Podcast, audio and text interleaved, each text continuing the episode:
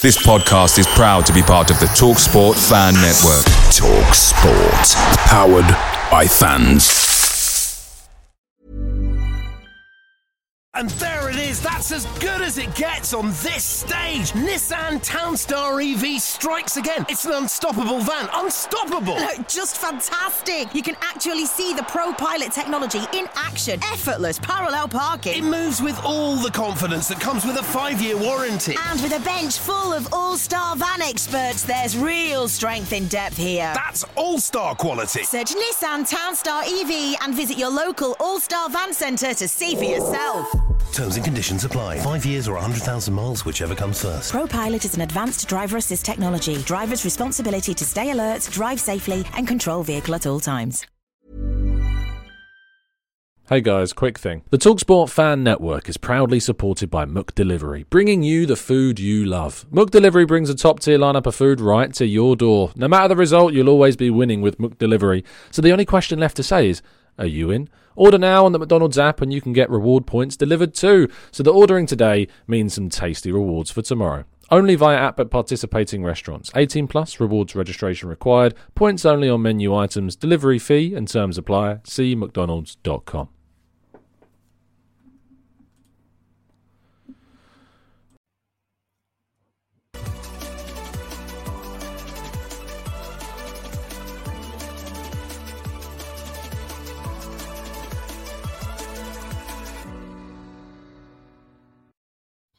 Hello and welcome to the Gooner Talk. Back again with you guys for the Arsenal trans. Nope, nope, not that one. The Arsenal News Show. There we go. Oh, goodness me. You think I'd be able to get it right after all this time? Episode 233 or whatever it is.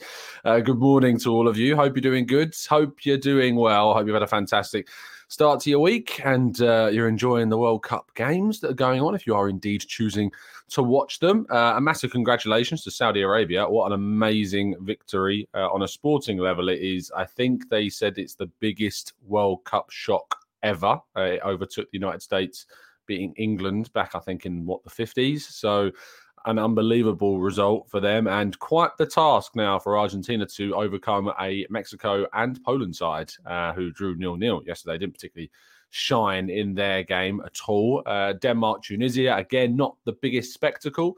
Um, but Laidouni, I love this guy in midfield for Tunisia. This guy is just peak, like passion, peak passion is what he is. And of course, France coming out with a big, big win as well. Yesterday, we'll talk a little bit more about that shortly. But good morning to everybody joining us in the chat box. Hope you're good, hope you're well. Uh, good morning to Olu, to Paul, to Matt G, to James. Good morning, Harvey, Stephen, Chris, James, Dave. Uh, Rich, good morning. Uh, Amira, Temi, Martin, Colin, Robin, Louis, and Vivian. Good morning, guys. And everybody else, of course, joining us in the chat box as well. Uh, really appreciate all the kind words that you put in and the nice comments that you leave as well. Um, I joined Sophie yesterday for a chat about um, Arsenal and the World Cup as well. So if you want to go and listen to that, go check out the Highbury Squad. I did share it across your feeds if you are a subscriber to the Gooner Talk, so it hopefully would have popped up on your uh, on your subscription feed. But uh, go over to the Highbury Squad if you haven't checked it out already. Certainly worth a watch. Uh, but yeah, let's crack on with today's stories. Uh, Olivier Giroud equaled Thierry Henry's goal scoring record for France. Scores one more. He will become the sole highest goal scorer in France footballing international history, which is a credit to Giroud, uh, a real credit to him. You know, we aren't particularly the biggest fans after his antics in the Europa League final or in the celebrations after it, of course, with Chelsea. And despite the fact he said a number of things about his time at Chelsea in comparison to Arsenal, I always had, you know, an element of respect for Giroud, uh, his footballing ability. I think he could have given us more. But uh, fair play to him for this. Uh, fair play to him for getting this record of potentially in the upcoming games getting uh, that to himself with a 52nd goal if he can manage it. Of course, he's now he didn't score any goals, I don't think, in the 2018 World Cup victory for France, and he's already got two in this one, replacing Karim Benzema very effectively, it seems indeed. Uh, Beth Mead, unfortunately, got some really, really sad news about Beth Mead. She has suffered a serious ACL problem, uh, which is expected to see her miss probably the majority, if not maybe even all of the WSL season. Uh, this is a massive blow to Arsenal, of course, who lost to Manchester United in the game in which Mead suffered her problem. Um, Arsenal have not been able to really use uh, Vivianne Miedema too much. She's been uh, unable to take part in as much as she would obviously want to. And without Mead, there is going to be serious questions about Arsenal's potential title challenge and Champions League uh, prospects as well. We wish Beth the best of luck and hopefully she can return um, very, very soon. But this is a huge blow to Arsenal, and uh, maybe it does mean that the uh, the transfer window, uh, when that opens, will be something that Arsenal will be looking to try and utilise in response to what is a growing number of injury issues in the women's squad. Uh, Arsenal's under 21s were knocked out of the EFL Trophy, the Papa John's Trophy, uh, again away at Stevenage. They took the lead uh, in that game, but unfortunately couldn't hold on. Stevenage, of course, being the senior side, and Arsenal's under 21s travelling to the league senior side to again try and knock another side out. They've had a really good record in that competition of knocking out senior opponents, but unfortunately couldn't do it this time around. And Stevenage will progress through to the next round. Uh, a number of interesting debuts, uh, or not debuts, but appearances uh, for first team uh, senior under 21s players and under 18s players. Louis, Myles Lewis Skelly was involved. Ethan Nwaneri came off the bench as well. Uh, Lino Sousa played. Matt Smith played. Uh, a number of really interesting performances there, but uh, unfortunately, they could not progress through to the next round of the competition. Uh, Bukayo Saka is set for a serious wage boost. This is according to John Cross of the Mirror, who claims that his performances in the World Cup are certainly uh, drawing more attention from around the world, and that Arsenal will be looking to increase upon his £70,000 per week wages to try and get him more in line with what are Arsenal's highest earners. For context, Gabriel Jesus is on around £220,000 per week. It would probably be expected that Saka would be close to, if not, it's even potentially even more um, than what Jesus is on to try and convince him to stay at Arsenal. He wants to stay, is my understanding of the situation. He does not want to leave and wants to find a resolution in his deal, which would see him stay at Arsenal for the foreseeable future. And hopefully that can indeed be sorted out. Uh, William Saliba, very interesting reports indeed coming out of France, claiming that, uh, claiming that like Bukayo Saka, Saliba too could be close to a new contract with the club. This is according uh, to Jonathan Johnson of CBS Sports, a France based soccer correspondent, is his tagline. Uh, he says that it is my understanding when speaking to Give Me Sport on the French end that there is likely to be a contract extension for Saliba at some point in the next couple of months. So, this could be a really positive bit of news for us as Arsenal fans, potentially seeing William Saliba become uh, an Arsenal player for the foreseeable. Obviously, I think this is the pen- this is the contract situation that we're all kind of looking at with an element of um, well worry, uh, anxiousness, and angst, and we really want to see this deal uh, sorted out by Arsenal. Because if Arsenal can lock down William Saliba to a contract in which it sees him stay at the club for the foreseeable, it is a massive statement intent from the club and you would absolutely think that Saliba would be able to um, lock down his position and certainly improve that defensive core that we may even add to in the near future as well. So, really massive positive news on Saliba if this report from Jonathan Johnson is believed to be true. And our headline story of the day both ESPN and The Sun are reporting that Arsenal are stepping up their potential hopes, their moves to try and sign Palmeiras midfielder Danilo. It is expected that Palmeiras will be open to selling Danilo in January. Arsenal are not the only club interested in the player. Both Monaco and Ajax are also intrigued by the profile. However, Arsenal are hoping to be able to convince the player to join, and with their prospects of potentially aiming to challenge for a league title. Danilo's game time will obviously come into question, but with the amount of Europa League games that are going to be coming up as well, I imagine he'd be having he'd have plenty of time to adjust, adapt, and integrate and assimilate himself into the squad. This would be a really good move for Arsenal to make. Uh, I look forward to bringing you an updated tactical breakdown on Danilo uh, in the coming weeks as the World Cup progresses. We will make sure to bring you that on him as soon as feasibly possible. But uh, very, very interested indeed about what Danilo could bring to Arsenal. And with the latest reports being talked about, talked around at the moment, there is a good chance as well that Danilo could become an Arsenal player in January. So yeah, really positive news. So really good news stories. Obviously tinged with the slight disappointment, or massive disappointment of Beth Mead's injury, but some really strong stuff to discuss. And we're going to continue that discussion in part two with your questions. So if you indeed do have any questions you'd like to throw into the chat box, do that. Do drop a like. Do subscribe if you haven't done so already. We're just over the 40,500 mark. Yesterday, we tipped over that little small, tiny benchmark um, as we push towards our journey to 50K. So please do subscribe if you haven't done so already. But let's go to part two and your questions right after this. And there it is. That's as good as it gets on this stage. Nissan Townstar EV strikes again. It's an unstoppable van. Unstoppable. Look, just fantastic. You can actually see the Pro Pilot technology in action. Effortless parallel parking. It moves with all the confidence that comes with a five-year warranty. And with a bench full of all-star van experts, there's real strength in depth here. That's all-star quality. Search Nissan Townstar EV and visit your local all-star van centre to see for yourself. Terms and conditions apply. Five years or 100,000 miles, whichever comes first. ProPilot is an advanced driver assist technology. Driver's responsibility to stay alert, drive safely, and control vehicle at all times. Away days are great, but there's nothing quite like playing at home. And the same goes for McDonald's. Maximise your home ground advantage with McDelivery. Are you in? Order now on the McDonald's app. At participating restaurants, 18 plus serving times, delivery fee and terms apply. See mcdonalds.com.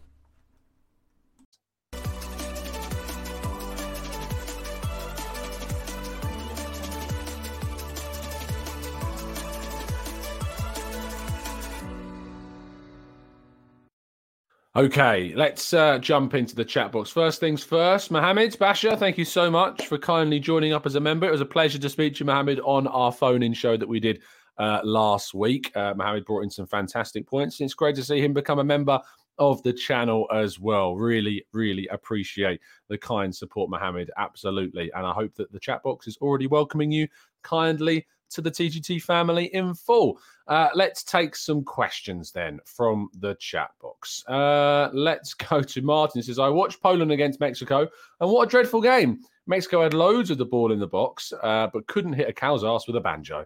First half of France game was quite good, but then the missus got home, so he had to turn off the TV. Oh, that's a shame, Martin. Surely you could have put an argument in uh, for finishing off the game. Uh, maybe there was plans, but uh, no, there's going to be some interesting games and there's going to be some less interesting games. I think it's fair to say across the World Cup. Looking forward to uh, watching some more today whilst I'm on shift, and of course. Um, we'll be producing our Arsenal transfer daily target watches as well over at Football London. So make sure you tune over to there to get all the latest regarding Arsenal's transfer watches across the World Cup tournament. Um, let's go to actually, there was a really good question from Josh. Josh said, Is signing a new right winger, um, which Mykhailo Mudryk isn't, a good idea? Uh, when we already have Martinelli Smith Rowe on the right, or the left rather, and we only have Saka on the right hand side. I feel as though we should be looking for a quality right sided winger. I think we got our left and right, it's the wrong way around, Josh, but I understand what you were asking. Um, the thing was is with Mykhailo Mudryk, I think people are forgetting a lot that Martinelli can play on the right hand side. That is something I think in the discussion that isn't being talked about enough. And I think that people are forgetting the fact that Martinelli has scored and played at a Premier League level on the right hand side. Remember the game against Newcastle? Tomiyasu, ball over the top, Martinelli on the right hand side running in and scoring. He had also a very good game playing on the right hand side away at Manchester United in that 3 2 defeat. He was probably one of our brightest, if the only bright spark for us in that game playing on the right hand side. Martinelli, for me, can play on the right, and I think that that is being forgotten in the dis- uh, the discussion. In fact, I might uh, do a piece on that a little bit later on today because I think that's important to discuss. Um, let's go to uh, Rojashka, who says uh, Danilo played entirely in Brazil. How ready would he be to make an impact in the near term, uh, in regards to kind of short and long term title challenge this season. Uh, of course, there is always going to be risk associated with a player that signs, no matter where they're from, there's always going to be a risk. He hasn't played anything other than Brazilian football and Copa Libertadores football as well. I think he has played at youth level for Brazil, and that will obviously give him some experience as well. It's difficult to know because how might his impact uh, be different to, say, a signing like Tielemans, who's already playing in the Premier League, or a player like Mudryk who's coming in for the Ukrainian League and the Champions League. It's difficult to know. But what we do know is that we've seen players from Brazil come in and, and, and do well from the start. Gabriel Martinelli being the obvious one. Marquinhos on his debut got a goal and an assist in the Europa League. There is no suggestions that Danilo couldn't come in and have an immediate impact. But obviously, the expectations I think should be resisted from climbing too high about a player that's coming in from abroad, especially a league significantly levels below what is the Premier League. But I think he would still be able to make a significant impact in the team. Um, are the Bellingham links true? Says Undead Minion. They're true in the sense that Arsenal was certainly watching him. Arsenal actually made a number of bids for him when he was at uh, Birmingham, but weren't successful. Uh, he will be still on the radar of the club, but being able to get him in through the door is going to be a massive challenge. And as I think it was uh, Fabrizio Romano that was talking about this yesterday, he explains perfectly why Arsenal are probably unlikely to get hold of Bellingham. It's nothing to do with the fact that Arsenal couldn't afford to pay what Dortmund might want. They probably would be able to pay what Dortmund want. The problem is, is that both Man United, Man City, Liverpool are willing to pay Bellingham, you know, upwards of £300,000 per week, I would imagine, to get him through the door. Arsenal can't go to that level of contract yet. We are certainly building towards a club that are going to be paying that kind of wage level. But I don't think right now there is justification to break that um, right now. And I think that would be a problem. Hopefully, in the future, it's something that we can do. But making Bellingham Arsenal's highest paid player by potentially more than £80,000 per week might be something that the club struggle to justify if they're trying to invest in a player. Um, Dan says, Hi, Tom. Why are most matches in the World Cup having no less than eight minutes added on, even with no injuries? Uh, they're trying a new system, to my understanding. Um, typically in the Premier League, what happens is there's kind of just a, an assumption, an estimate of what's happened in the game. Substitutions usually rack up themselves like 30 seconds worth of a stoppage. If the ball goes out for a throw in, you don't tend to see the clock stopped. If it goes out for a goal kick or a free kick, they don't tend to stop the clock to add those minutes up. In the in the World Cup, they are stopping for every single bit of wasted time in quotation marks that there is in the game. So if the ball goes out for a throw, if there's an injury, if there's a stoppage, if it's a goal kick, if there's a corner, if we're waiting to take a free kick, the ref will stop his watch. And for the, the, the substitutions, the ref will time how long it takes to do the substitution. You know, so it's not just 30 seconds assumed and then an estimate made at the end of the game. So it is a lot more uh, measured in regards to added time, which is why we're seeing so much more between uh, this period of uh, of games at the World Cup. Am I a fan of it? I'm a bit, yeah, I kind of want to see more football, but is that then going to make players more tired in a country that has ridiculous heat? Although we do have those air conditioned stadiums, I'm not sure how that will affect things going forwards. Uh, Inkstemist says, uh, Tom, as much as Danilo may be a great signing, if we're going to push for the title, do you think we have to scope to allow a player time to skettle, uh, skettle, settle, especially coming from another league? I think that there is still a benefit of having a player like Danilo Every player that you have is going to have to transition. Every player that you sign, whether they're from the Premier League or not, is still going to have a certain amount of transition time. It's just part and parcel of what signings are. We have signed players from abroad that have come in and had an immediate impact to the team. We've signed players from the UK that have taken longer to actually address their needs and their transition time in Arsenal setup. So whatever happens, there's a risk. I think Danilo would still be a great signing, and I think that actually still with the players that we have, because we still have Lokonga, we still have Elneny, and we have Partey and Xhaka. Yes, Danilo can come in and still be an asset even in the final six months of this season. Uh, Daniel says, "Hear me out. Last day of the window, two hours left. We pick up nobody, and Ronaldo is there. Would you take him on a six-month loan? I think this is the only way that I would even consider it." I still think then it's not worth it. I think the impact mentally on the dressing room, the the the impact it could have from a negative point of view is still for me not worth it, and certainly not with the amount of money that he would cost in terms of wages. Just not worth the hassle. Uh, Dragan says, "How vital is it for us to win the league regarding Saka, Saliba, and other youngsters staying?" Um, seeing the club can win major trophies regardless of them signing new contracts. I think that from Saliba's point of view, it'd be really big. I think that would certainly be a big convincing factor for him. Less so for Saka and Martinelli. I think they are very much, you know, likely to sign new deals at the club. But Saliba, I think winning the league could be a massive, massive thing for him uh, and for his prospects of convincing him Arsenal is the right place uh, to be. Owen says, Hi, Tom. Hope you're good, mate. I am indeed. Hope you are too, fella. Uh, quick question. In your opinion, how realistic is it that Arsenal sign a player in January? And how big of a mistake is it if we fail to sign anyone? In short, it is very realistic. In long, to your second question, how big of a mistake it is, it would be a huge mistake, in my opinion, not to bring someone in. Again, I talked about this on length yesterday with Sophie on the Highbury Squad. So I'd encourage you to go and have a watch of that show because I do go into greater detail about how I'd feel about us not signing anyone.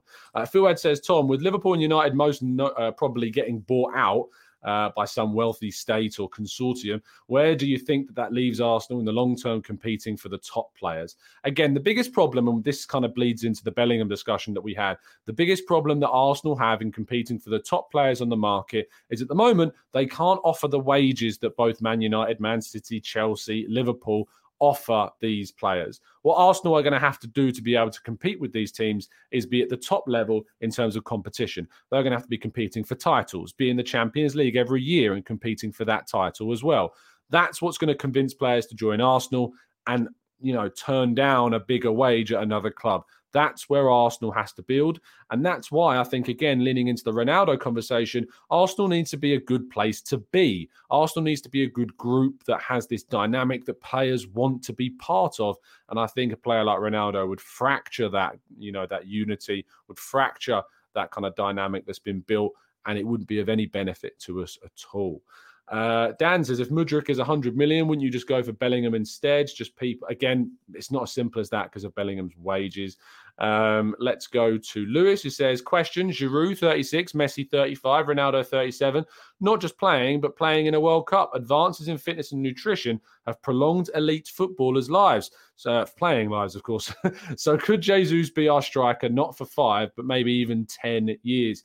What you should know, obviously, firstly, is that Messi and Ronaldo on their own are specimens of a certain caliber that are just naturally, I think, uh, especially Ronaldo, they're just naturally going into those years playing at that age, and their ability has carried them through that. Giroud, I think it's stylistic. I think stylistically, he's not a player that relies too much on pace.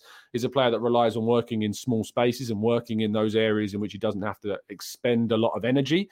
Uh, and I think because of that, he's able to play the game that he is up until his current age and probably beyond. Jesus, I think he's different. I think Jesus to go for the next 10 years rather than the next five years would have to adapt his game in his latter stages of his career. I don't think he'd be able to be running back and chasing and getting in the our own defensive third and harrying and pressing. He's not going to be able to do that. I would struggle to see a Jesus past the age of 30 being Arsenal's starting striker for the long term. I think that if you had a striker in the ilk of Olivier Giroud, then I could see it because of the stylistic, uh, stylistic differences. But you're right in saying that nutrition and fitness and science, sports science, have certainly prolonged the playing careers at the top level of a lot of players in the game as well. Um, Bizarre says, why don't we go for Ronaldo? He likes Arsenal and isn't a troublemaker that much. Lol. isn't a troublemaker that much. Yeah, no chance. Uh, Peter says, Tom, are you at all worried that if Saka signs his contract before Saliba, that it could hinder his contract talks with his agent trying to get him on similar terms? Pete, in the short, I don't care what we have to pay Saliba. Pay what he wants. Get him to sign a new deal. It's as simple as that. Uh, Yash says, Hey, Tom, if you've got to choose one, Saka or Martinelli, Saka. Uh, Daniel says, How much is it going to cost to keep Saliba? My mate says £150,000 per week max. I think he is mad, but I also don't want to give him all the monies. Uh, kind of continue with the the conundrum that we have and the balance of the squad. I think 150,000 pounds per week might even be beyond that, uh, depending on what we end up paying for him. So, who knows? We'll have to wait and see. But it could go beyond 150k to keep Saliba. We'll have to wait and see. Uh, let's go to Christopher, who says, Tom, thoughts on this? We're going for Mudryk, push Smith Rowe to an eight, sign no midfielder, and Nelson as Saka's competition. If we get Mudryk, I don't think we'll have any money left. We don't know how much money we'll have. That's the difficulty. And no one does. So don't, you know, believe any old person saying we have 60, 70, 80 odd million quid to spend in January. We don't know how much Arsenal have to spend. We don't know their flexibility in the market as of yet. I think Smith Rowe's return is big. It is quote unquote like a new signing. I know we hate that, but it is true. He will absolutely feel like a new signing to come back in January, bring more quality and more options off the bench. I think that playing him in at eight is a conversation I've had with a lot of people. If anyone can name me a game in which Smith Rowe flourished playing where Xhaka is currently playing alongside Odegaard, I'd love for you to give me an example because for me, I don't think there is an obvious example regarding players that play in that number eight position in midfield. I don't think there's a great example off the top of my head that I can think of of Smith Rowe playing well in that role. I think he is more suited to playing a wide playmaker and being support to the forward line and potentially number 10 as well. But I don't see it really being beyond that uh, a success in a number eight position yet. I think he maybe could prove me wrong. But at the moment, there isn't enough evidence of that. Uh, Justin says, uh, Tom, I love that Edu has been given a promotion. Who would you think is making these types of decisions, though? I think it's Josh, and it shows how much more KSE are involved. I think it's Josh. I think Vinai is definitely a big factor in this decision as well. I think he certainly will be involved. But Josh, Tim Lewis is another person involved in the club at a high level. I think he will certainly be having a big say in this too. So Josh, Tim, and Vinai, I think, are all very much involved in that promotional decision. Maybe even consultations with Arteta, Richard Garlick as well may have led to that decision. Who knows? Um, we haven't got loads of information about the decision making process behind that.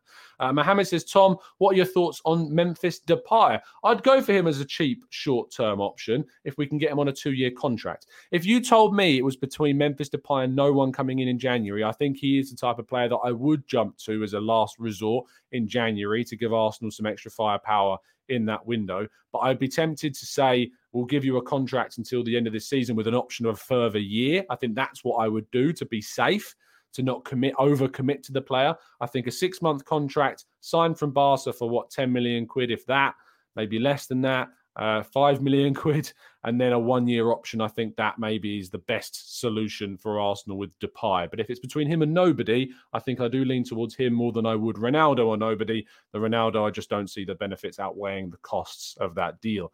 Um, let's go to Dragan. Says thanks for reading my question, but I meant how important is it so they don't leave in a year or two where they can win trophies like RVP and others. Oh, I see what you mean, Dragan. Um, I think it's important to show that we can compete. I think winning the title is a big, big ask still.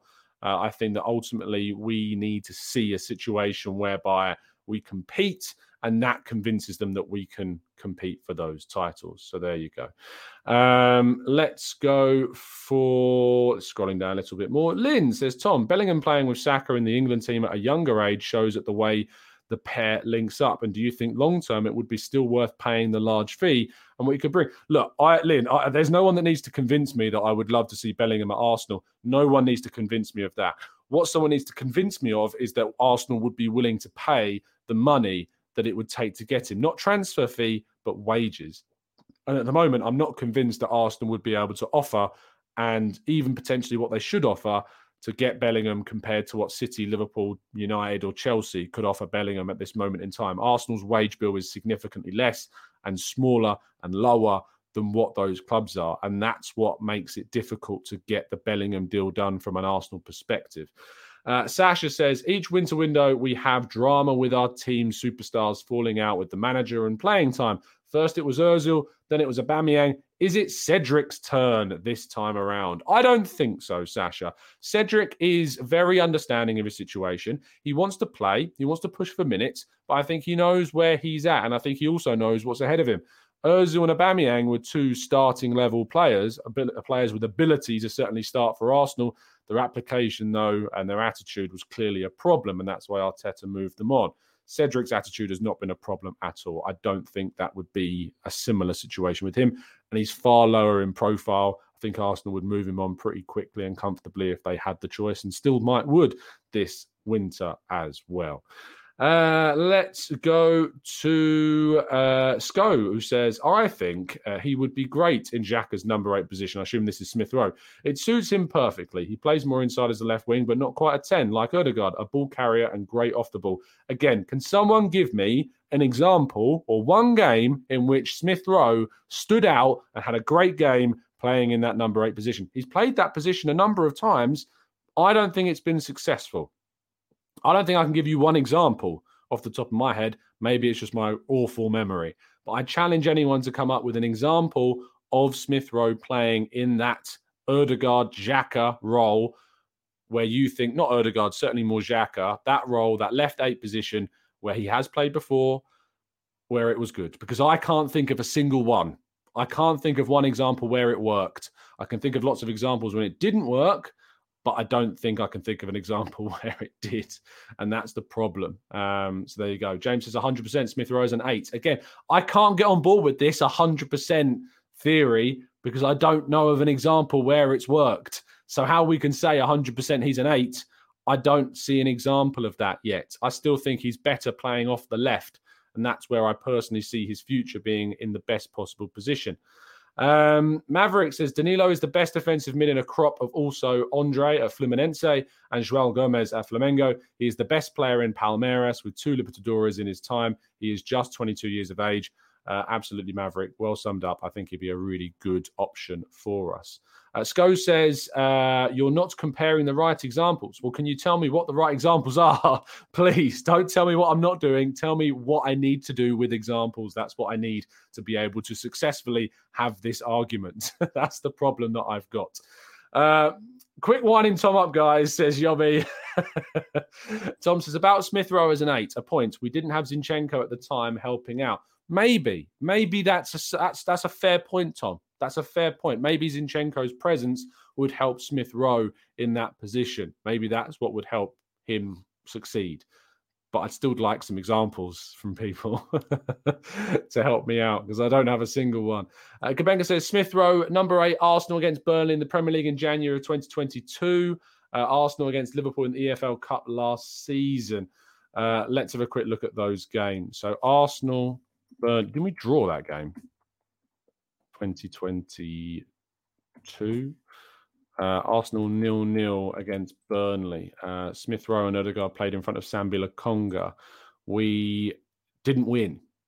So uh, I know that he might have had a good game still in a game that we didn't win, but it'd be great if we had an example of a game that we won uh, that he played.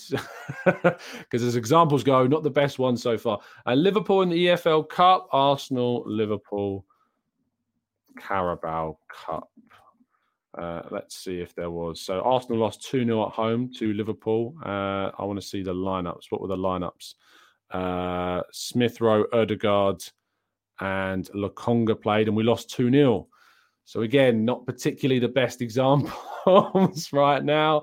Um, I'm still waiting for a good one.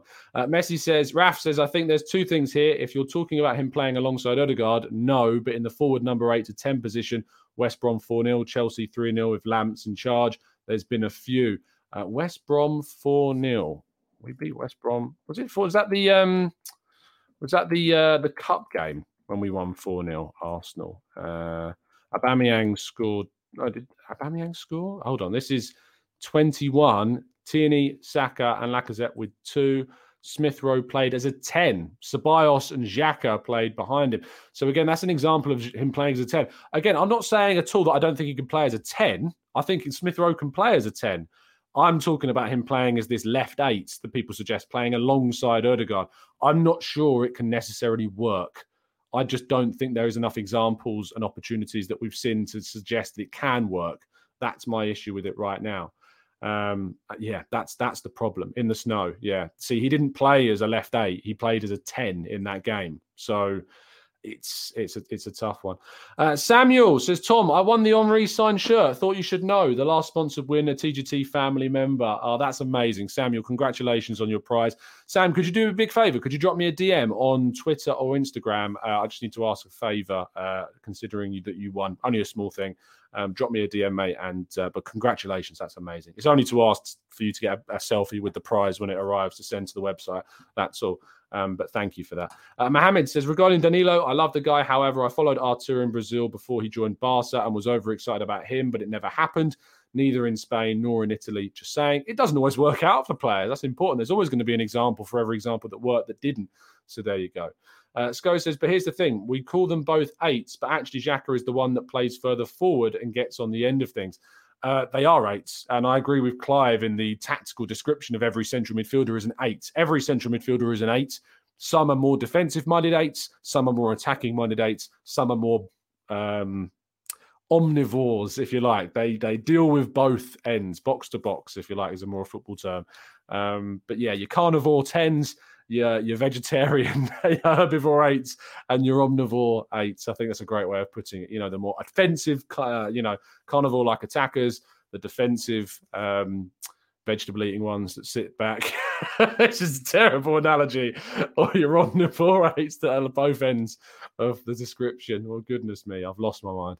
Um, so there you go. Fantastic stuff. Um, Thank you so much for tuning in this morning. We're going to end the show there before I really lose my mind. Clearly, this whole Odegaard and Smith Rowe thing is winding me up crazily. Again, if you think that you can talk about Smith Rowe successfully as the left eight being in Xhaka's position, leave a comment in the comment section, not in the live chat because the show's ending. But uh, if you go into the comment section down below the video, give me your examples of where Smith Rowe played successfully and why and what it was about that performance that you enjoyed of him playing in that position. I might have to do a little bit more research myself just to get the arguments flowing in this area um, because I just can't see it myself.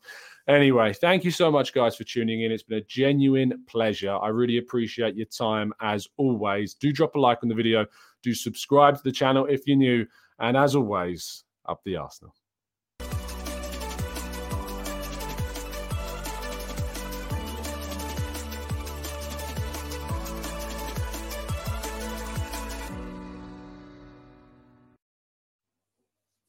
It's the 90 plus minute.